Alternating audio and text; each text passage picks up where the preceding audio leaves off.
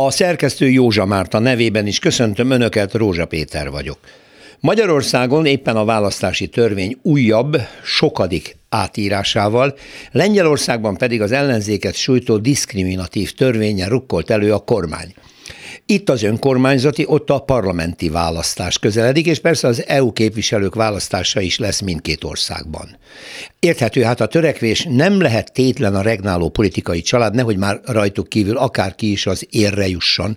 Ott a Lex Tusk néven elhíresült törvény borzolja az ellenzékiek idegeit, itthon az újabb akadályok, amelyeket a jelölt állítása elé gördített a Fidesz. Mindkettő aljas, jogállamiságot megcsúfoló lépés, nem is kellene törvénynek nevezni ezeket, csak hát nincs rá megfelelő szó. A lengyel gyalázat lényege egy bizottság megvizsgálja, hogy Tusk miniszterelnöksége idején, tehát 2007 és 2011 között kik hoztak állítólagosan orosz befolyás alatt döntéseket. Ezeket aztán megszüntetnék, a felelőseket pedig a közügyektől, és így most tessék figyelni, a választáson való indulástól is eltiltanák.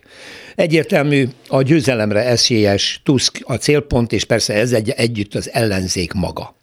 Itthon az önkormányzati választások előtti évben legalább tíz körzetben kellene jelöltet állítani ahhoz, hogy az úgynevezett kompenzációs listára jogosult legyen a jelöltet indító párt.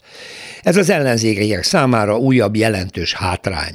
Kaczynszkéknak azért nehezebb lesz a dolguk, mert ott nagy és erős az ellenzék. Hát nálunk ugye az elsőprő kormányzati fölényen a Fidesz mindent visz. Egyébként a törvényeket is viszi, a szemét leginkább. Részint a különleges jogrend okán lényegében a magyar kormány kiiktatta az országgyűlést, részint ha mégis ott terjeszt be bármilyen jogszabályt, a kétharmad mindent megszavaz. A lengyel kormány a törvény kifordításával, Orbán pedig lényegében kormányrendeletekkel változtatja javára a viszonyokat, de nálunk, ami ebben is újdonság, sokszor nincs is észszerű magyarázat a rendeletekre. Mintha csak az vezetné a Fidesz, hogy folytonos változtatásokkal izgalomba tartsa az ellenfeleit és a partnereit, akár a hazai ellenzéket veszük, akár magát az Európai Uniót. Mindezzel egyre nagyobb jogbizonytalanságot idéz elő, amiben nyugodtan halászhat. De mintha mostanában már paranoiássá válna a dolog, törvényt, törvényre rendeletet rendeletre halmoznak, azonban az erőfitoktatáson kívül sokszor ezeknek semmi haszna, semmi értelme. Például a státusztörvény minden eleme a tanári szakma, a tanítás minősége, a tanulók épülése ellen hat, vagy az árstop egyre csak gerjeszti az inflációt. Azután a kiszervezett egyetemek megfolytják a tudományos innovációt, és sorolhatnánk a rengeteg hosszabb távon káros lépéseket. Mondhatnám, a keresztény nemzeti érdekeket veszélyeztetik.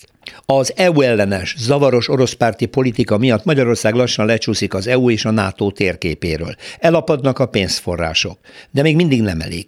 Például ki tudna észszerű magyarázatot adni arra, hogy a kormány miért engedi szabadon a külföldi embercsempészeket, akiket a bíróság három évnél kevesebb börtönre ítélt. Mi ez, hanem paranoia? Részint a migráns ellenes kormány elengedi a migránsokat ide szállító embercsempészeket, részint a kormány felülírja a bírósági jogerős ítéletet. Mi lehet ennek az oka, és mi lehet ennek a haszna? Vagy mindegy, csak a Fidesz? Ez itt az Esti Gyors, a hírek után már is kezdünk.